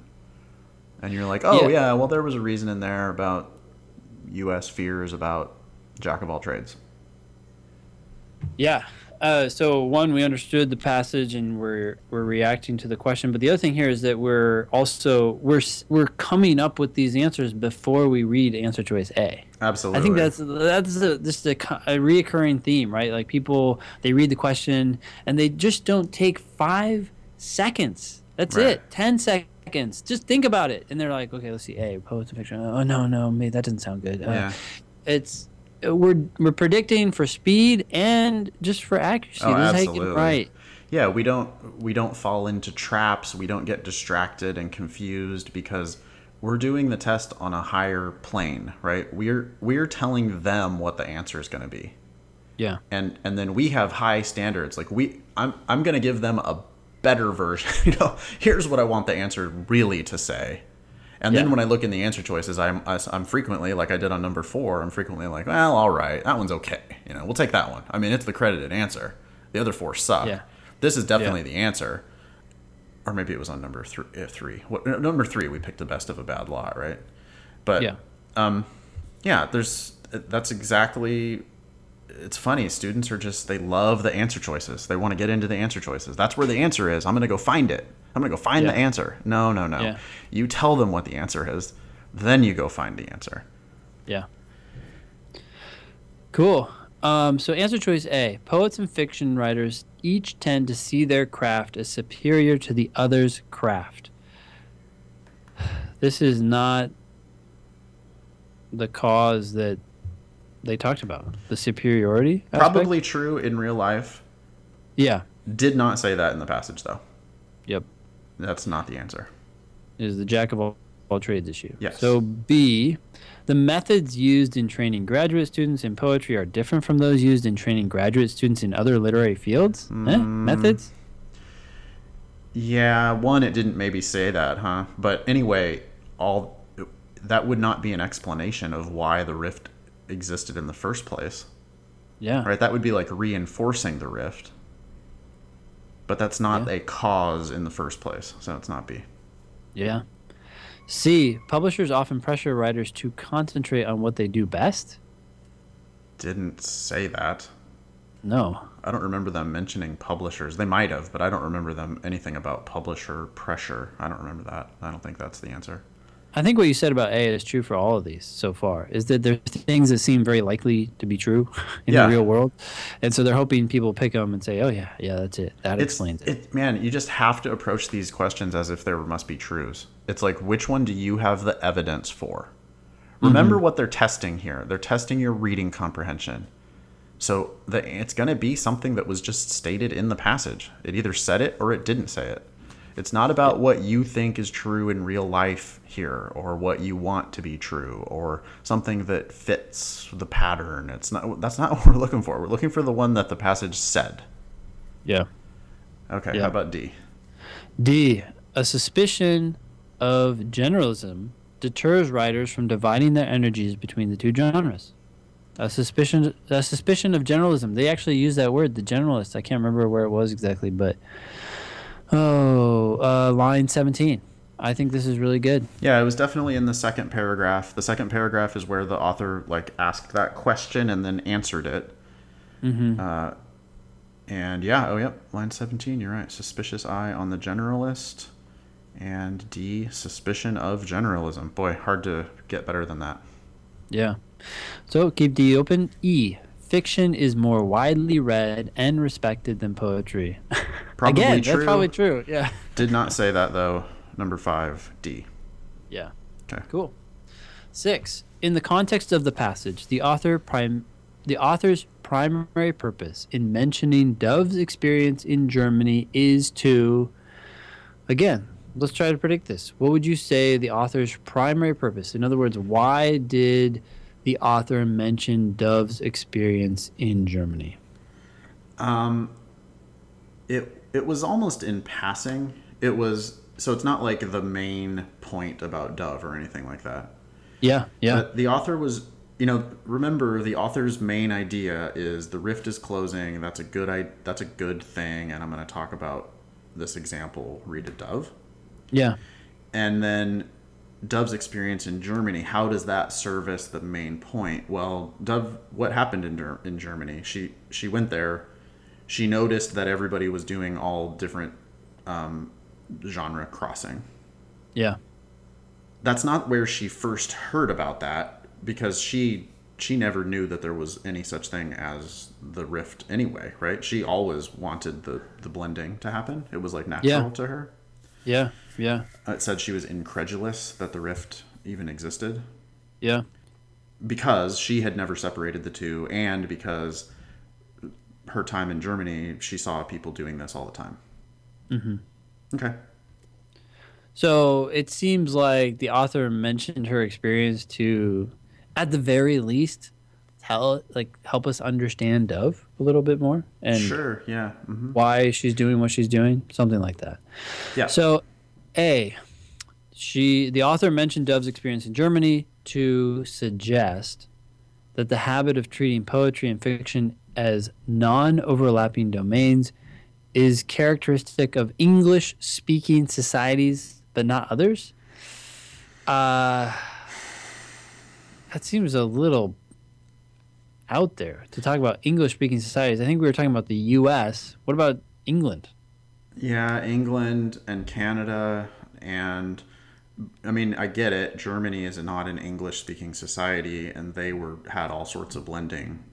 Yeah. But what about Spain? Spain's not an English speaking society. We have no idea whether in Spain they are or are not blending. No, I, it's, it's just not about that, right? English speaking, what the language that you're using was not even relevant to this. No, no, I I don't like this one enough that I would just cross it out. So this is this has gone beyond liking. Yeah. B. Uh, point to an experience that reinforced Dove's conviction that poetry and fiction should not be rigidly separated. Yeah, this happened for sure. It was I an would keep experience. this one open. Yeah, it did reinforce her kind of inherent uh, bias toward not separating poetry and fiction. Sure, B looks pretty good. Yeah, I, I mean, maybe this is something where it's true, but it's not the primary purpose. There is some greater purpose here, but I would keep this open because it seems like this describes pretty well Yeah. what's happening. Yeah. So, C. Indicate that Dove's strengths as a writer derive, derive in large part from the international character of her academic background. Uh, it- I don't like the in large part here. Maybe she got some skills from her international character, but It also didn't say that. I mean, it just it never said that that the international experience was relevant to her strengths as a writer. I mean, she went to Yeah. Germany. C is almost like an answer that you would pick if you didn't actually read the passage, sure. right? Why why'd Yeah. she go to Germany? Oh, to indicate that she has an international blah blah blah. Mm-hmm. That's a totally reasonable answer if you did not read the passage. right? Notice that it's not related at all to the main point of the passage. Yeah. Notice how Yeah. B is like talking about the main idea of the passage, which was there's this rift and it shouldn't be there. And Yeah. C is just like, oh yeah, Germany, international. Pick it, miss it, move on, you know? Yeah. That's the kind of answer that pe- people pick that just like when you're going way too fast. C, C is just like really a pretty bad answer, I think. Yeah. Okay. D? D. Present an illuminating biographical detail about Dove in an effort to enhance the human interest appeal of the passage. Okay, so the first part of this actually I thought was okay. Yeah. Present an illuminating biographical detail. Yes, that is doing that. But in an effort, in other words, to in, for the purpose of enhancing the human interest appeal of the passage, I uh, maybe like, but wh- we have no clue that that this author felt the need to en- enhance the human interest appeal of the passage. And it, if it would have been about like some charming anecdote of, you know, being in a German beer hall or something, right? like then Oh yeah, the experience itself wasn't that even interesting. No, it was just she went there and everybody was blending things. So that's I'm I wasn't particularly human interested. um, yeah, we no. Um, I mean, we have already read B, which is really good. So I think we could cross D out. Yeah, so it's easier to get rid of stuff. Yeah. E. Indicate that what Dove believes to be the origin of her opposition to the separation of fiction and poetry in the U.S. Never mentioned that this was the origin. Uh, in fact, it suggested the opposite, right? If she had thought from a young age that uh, there was no reason to separate them, then the origin would have been a lot earlier in her life. Yeah, um, she had grown up reading and loving both fiction and poetry, unaware of any purported danger lurking in attempts to mix the two. Later, she goes to Germany and she sees this happening there, but it's not that that's blew her mind and that's the first time she ever saw that. I mean, I think she was naturally just blending these two from the get go. My guess is that that's what people pick when they miss it. They probably pick E. I think it's the second best answer. You know, if it said um, instead of the origin, if it said like part of the origin or something like that. you know? Yeah, it'd be a lot more tempting, or Yeah. part of the motivation, or Yep. Yep. Yeah. Cool. So B. So B. Seven. It can be inferred from the passage that the author would be most likely to believe which one of the following. Now, this is one where I'm thinking to myself broadly, what does the author believe? But that's like all I feel that I can predict because it didn't give us anything specific in the question itself. So I'm just thinking, well, the author thinks Dove is awesome. The author thinks that the rift is bad and that the rift is going away, and that's a good thing. Now let's look at the answers. Would you Yeah. do something similar? Right. It, to me, this is just a must be true question. I think this this question traps a lot of higher performing students, I, especially people who come to me who are like scoring 170. Um, they'll miss this question a lot because they think they need to pick something that was like um, hidden, you know, something that was not explicitly stated. They think they have to infer something. Um, yeah. It can be inferred really just means which one must be true.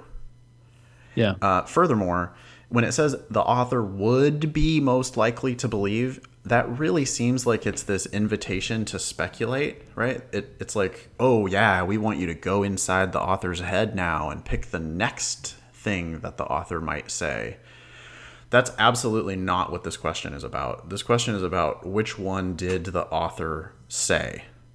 R- remember, they are testing your reading comprehension. They're not testing your ability to, you know, be like Karnak on the Johnny Carson show, and uh, there's a timely reference for everybody. Um, you know, they're not, they're not, they're really not looking for you to um, speculate and predict the future. They they gave you evidence for one of these five answer choices, and that's Yeah. all we really need to do here is find the one that we have reason on the page to believe the author believes. It's, it's basically boiled down number seven. I think you're going to have uh, you make a lot less mistakes if at least on a first time through the answer choices you just treat this as if it says which one of the following must be true according to the author. Yeah. Okay. Yeah. According according to the author is key because it might be you know what someone else thinks, but this is according to the author. So that's yeah. A. Each of Dove's works can be classified as either primarily poetry or primarily fiction, even though it may may contain elements of both. I feel like this is something that is probably true. I'm a little hesitant about the word primarily and primarily because that's a that's sort of a strong word and so i would probably keep this open but also be open to other answers Yeah. I don't like that it says each of Dove's works. ooh that's true it's another strong word it That's all like it applies to every single one of Dove's works in the entire world. Um, so that would that would make me skeptical of A. I don't think I'm skeptical of it enough to really eliminate it because the passage did I remember talk about Dove's poetry and separately talk about Dove's fiction. yeah So um, even though Dove is pretty freely blending, I think the author uh, said that she is doing poetry that contains elements of fiction, and Dove is also doing fiction that contains elements of poetry. So I do think that Yeah. the author is is um, categorizing um, into those two genres. Yeah So I don't hate A. I'm skeptical, but I don't hate it. Yeah. All right. So A with a chip on our shoulder. Let's go to B. The aesthetic value of lyric narrative resides in its representation of a sequence of events rather than its ability to evoke inner states. What? Its its value relies reli, resides in one thing and not the other. I, I don't remember a discussion of this. I do not. I just don't even remember them talking about aesthetic value. Period. Yeah. You know where? Yeah. What is that? What it was about? I thought it was about the the separating the two genres of the blending of the two genres. I don't remember it saying here's where aesthetic value comes from. Yeah. I just don't. I don't like it. Nope. B's out. Okay. C. The way in which Dove blends genres in her writing is without precedent in U.S. writing. Mm. That's pretty strong. Never happened before. I think it's happened before, but people didn't like it. If it never happened, then people wouldn't have something to dislike. yeah and again it's like it it the passage is not dove is the greatest of all time and she's so important it was dove is an example yeah. of people who are doing this and the author just did not say dove is the very first one ever in the whole history of us writing to do this so c is just extremely speculative Yeah. if you came in, if you if you were like, till- if you told your boss, you know, oh yeah, Dove, she's the first one to do this, that would be incorrect. You know, you would be uh, representing something that was not actually in the passage that you read. Yeah. Okay, C's out. All right. D. Narrative that uses lyrical language is generally aesthetically superior to pure lyric poetry. This whole like comparison too. This is just like B. Right. Aesthetically superior? No. No, author never said which one is better or anything like that. The author is happy that the rift is closing, but did not say that. Yeah, I mean, D's so weird just saying that the. So this is fiction using poetic poetic language, is generally that's really too strong, aesthetically mm-hmm. superior to the pure lyric poetry. No, the the author likes both. Yeah. Okay. E. Writers who successfully cross the generic boundary between poetry and fiction often try their hand at genres such as drama as well. Purely speculative. Did not say that in the passage. Never remember the author talking about this drama stuff. Yeah, that's the one that maybe you pick if you sort of misinterpret the question, right? If you're like, oh, what's the next thing that the author's going to say? Huh, yeah, because people, yeah, I get it. Once they start blending, then they go mm-hmm. nuts and they start blending everything, right? I bet that's what the author's going to say next. And that's Yeah. not what they're testing. They're testing what was on the page. What did what did you read? that's that's all they're testing here. So it is not E. I guess we hated B, C, D, and E. Yeah, so looking back at A, I do think A's weakness is this word each and these words primarily because each means all. So that means every single one of Dove's works can be classified as either primarily poetry or primarily fiction, even though it may contain elements of both. I don't feel like the passage ever talked about any other kinds of writing that Dove does. So, is it true that each of her works can be classified as either poetry or fiction? I don't know, but it's the only one that's remotely on point and is discussed in the fourth paragraph. Yeah, I mean, in the fourth paragraph, it goes on and on about her poetry, and then on and on about her fiction. It's just, it's just the best answer. You know, we we don't we have reason to really conclusively eliminate B, C, D, and E. A is at least on target. The author was categorizing Dove's works into a poetry category and a fiction category. It's it's it's the um, we don't want to go out on a limb, right? Like we want to be conservative here and even though we don't perfectly love A, it's less speculative than B, C, D, and E. Yeah. So we can pick A. Cool. So eight, if the if this passage had been excerpted from a larger, uh, sorry, from a longer text, which one of the following predictions about the near future of U.S. literature would be most likely to, to appear in that text? Well, what would the author predict ab- about the near future of U.S. literature? What do you think? Well, what did the author say is happening? The author said, again, main point of the passage uh, the rift is closing, and that's a good thing. Yeah. So that's all I'm looking. I mean, I'm looking for. It's again, man. They keep asking you this question of like, "Hey, what's the next thing?" Mm-hmm. But that's not. That's not what it's about. It's about what what was in the. What, what did you just read? A. I think eight is almost like you know another hidden main point question. It's just like, what's going on? What? Why is this important? Oh well, the rift is closing. Yeah. The and it says the near future, so my guess is okay. It's closing, so it won't be closed all the way, but maybe it will be more closed than what it was before. There'll be more people like Rita Dove. That would be my thought. Yeah, I could I could imagine um, a wrong answer that might overstate it. Mm-hmm. Like all writers will fuse the two genres, right? That would be wrong because that's that's Yeah. like whoa, hold on, you know, not so fast. The rift is closing. There are people that are bridging the gap. That's a good thing. Maybe we can expect that that'll become more common, but that doesn't mean that it's going to like take over the world. Yeah. Okay. Yeah. So, answer choice A the number of writers who write both poetry and fiction will probably continue to grow. Oh, that's a soft answer.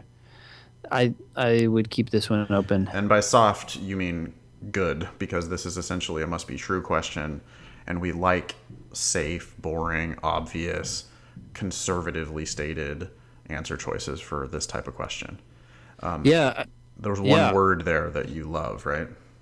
Yes, the the word probably. I mean, I could even see this answer being correct if you took that out. The number of writers who write both poetry and fiction will continue to grow. I mean, the author was pretty optimistic that this stuff was changing, so I could see the author saying something as bold as that. But they add in this word probably, and it's like, yes, no doubt. Yeah, that's like gold plated when they add that probably in there for a must be true question. It's like, oh, sure, just let's soften it. You know, it'd be even better if it said maybe. Yeah. You know, might. Or may. Yeah. May. yeah. Fiction may continue to grow. That would be even better. Will probably. Okay, good. That's a it's a nice softener, and we like soft answers for must be true questions. Sure. So B, because uh, keeping A open. B, because of the increased interest in mixed genres, the small market for pure lyric poetry will likely shrink even further. Oof. I mean, do we know the size market for pure lyric poetry? Maybe this is an expanding pie and everybody benefits. I, I this is this is bizarre to me. Yeah, I for all we know, as the genres mix, the yeah the pie might grow. Right, exactly. Maybe the maybe this is good for both fiction and poetry, and the kinds of fiction and poetry that are kind of blended and merged. Um, we just don't we don't know. It never mentioned how big the market is for pure lyric poetry and whether that was growing or shrinking. We don't know. Yeah. C. Narrative poetry will probably come to be regarded as a subgenre of fiction. I like that. Uh, I I don't like that in terms of a, as a good answer. I just think it's a it's a funny prediction. totally speculative. It just it it just didn't say that. I mean, it it never talked about subgenres. That was never even a thing. What's a subgenre? Yeah. Is that a thing? I don't know. I don't know. um, So I can't pick C then. No. D. There will probably be a rise in specialization among writers in university writing programs. Wait a sec. This is the opposite, right? Yeah. They already do specialize. If it said fall, that would be good. So Yeah. I think D is exactly backward, so that's out. Yep. E. Writers who continue to work exclusively in poetry or fiction will likely lose their audiences. That's another extreme one. That's the one you kind of said, I think. Like it's it's over for the other people yeah uh-huh. It's it's overstating it. It's overstepping it. And I- i just i really want to draw people's attention here to both number seven and number eight. The way they're phrasing these questions makes it look like they want you to go the next step but they that they don't ever want you to go the next step on these types of questions. They want you to pick uh, an answer that is firmly rooted in evidence and they want you to pick an answer that is conservatively as much as possible they want it to be conservatively stated and does not overstep. The wrong answers tend to be overstepping or misstating. The right answers tend to be the ones that you have strong evidentiary support from the passage. I i almost think ben i'm not sure because you know we don't know what's going on behind the uh, curtain at the lsac but it's it strikes me that they they might not quite know what effect those question stems are having because it it it just why why would they do that? Why would they like make it look like they want you to pick a speculative answer when in fact they don't? Mm-hmm, i don't know. So I, i'm i'm thinking that they are getting a little flowery with their question stems and what they really should be doing is just saying which one of the following must be true. Yeah. I agree. I think that sometimes they they soften these question stems maybe to protect themselves from claims of like, well, this didn't have to 100% be true. And they're like, well, I didn't say that. I just said most likely. So, huh, you know. Yeah, it's just, it's I mean it's just a weird trap question stem. I've I've like blown a million 170 scorers minds by by showing them this cuz they they really do. Like they it's it's like the the higher you are scoring, the more likely it is that you will sometimes miss one of these um, questions of this type because you think you're supposed to, you know, you're you're smart and you're used to figuring things out and you're used to being able to predict where things are going to go next. And so, because they look like they've given you the invitation to speculate, then you pick a speculative answer, and now you've missed it. Um, but through some prep and through some practice, and now that you've heard me go on and on about this for 20 minutes, um, hopefully you'll stop missing these types of questions because there really are just must be true questions. Yeah. Yeah. Awesome. Well, we did it. That just happened. Yeah. Yeah. Dunzos. I would love to know what listeners think about that discussion. Uh, we have three more reading comprehension passages left in the June 2007 LSAT. I don't think we'll probably do a full reading comprehension passage next episode. Next episode, what do you think? We'll get back to, we could do one of the games or we could just get back to the, uh, we have a whole other section of logical reasoning to work on, right? Yeah, we could also just like, it's kind of a long process. I don't know how long this episode's going to be, but it would be nice to just sort of get them all done too in order. It would make sense. But I don't know, whatever. It depends on what people say. If you guys like this, then we'll do more of it. If you're like, shut up and go back to logical reasoning, or just shut up stop, generally. shut up generally, and close the Thinking LSAT podcast. I don't even know why I'm listening to you still. You know, all that all that feedback is is useful. I don't know that we'll stop, but yeah we we work for you so please uh, don't be a stranger um, you can reach me directly nathan at foxlsat.com ben is ben at strategyprep.com you can get both of us if you email help at thinkinglsat.com you can follow uh, at thinkinglsat on twitter. You can follow me at nfox. Uh, ben i believe is at strategy prep but doesn't really use twitter which I don't really blame you for. Um, if you want to learn every, if you want to instantly learn anytime someone dies, Twitter. That Twitter's great for that, which is actually kind of depressing. wait, what? Why? It's just weird, man. I don't get it. Like on one thing that people do, and I'm gonna start unfollowing people who do this. People, um, they love to like express their um, sympathies you know or they it's like they love to just say how great someone was and i get it that they're they're like trying to honor that person but mm-hmm. the cumulative effect of that is that like every time you look at twitter then you learn about someone who died. Oh, and okay. so it mm-hmm. just gets a little i don't know it's like for the same reason that i don't ever turn on the news you know? I've never watched the news because i just don't yes i know something got blown up today. I know. I, I don't there's 7 billion people in the world you know? Many many people died today Yeah. and i just if you if you get tuned into that then it's just like oh my god it's so easy to think that the world is this like dark scary place. So anyway i sort of tend to just tune out on that. And um, if you make a lot of stupid jokes i would love to follow you on twitter because that's what i want. I want some like entertainment. Um, or you know news and stuff here and there is interesting but like i just don't need you to tell me how important prince was to you Uh, you know, Yes. it's like I, I get it. I get it. He died. He was great. That's awesome. He meant a lot to you. That's awesome. But I just don't need everybody's death all the time. Okay. So no tweeting death on Twitter. That's what I say. I'm never gonna recognize anyone's death ever on Twitter. That's my that's my um that's my pact I'm making with my followers. Cool. Cool. uh, anything else? I don't know. What else is there? I think that is good. I think we gave them at least their money's worth on today's episode. Yeah. Yeah. Probably so. You know, no one has ever asked Maybe for a maybe refund. not their time's worth, but their money's worth for sure. Um, please do though tell us how, how you liked the uh, reading comprehension discussion because we can certainly do uh, more of that on a future episode if you found it helpful. Yeah. All right, Ben. Enjoy summer. I guess you've got uh, classes going now or starting soon. Mine are starting really soon. Yeah. This Saturday. hmm This Saturday. Same here. Yep. I'm starting this Saturday in San Francisco, and I'm starting. Uh, that's going to be weekend courses. I'll be like every third weekend. I'll be teaching in San Francisco, and then um, the weeknight classes. My very first weeknight classes are starting uh, this coming Tuesday in beautiful downtown Los Angeles, California. Downtown LA at the LA Athletic Club, which is a super nice um, spot. So I'm really excited about that. Yeah. That's Cool. exciting. Yeah, yeah, good times. Thanks for listening, everybody, and we will be back at you soon. Goodbye.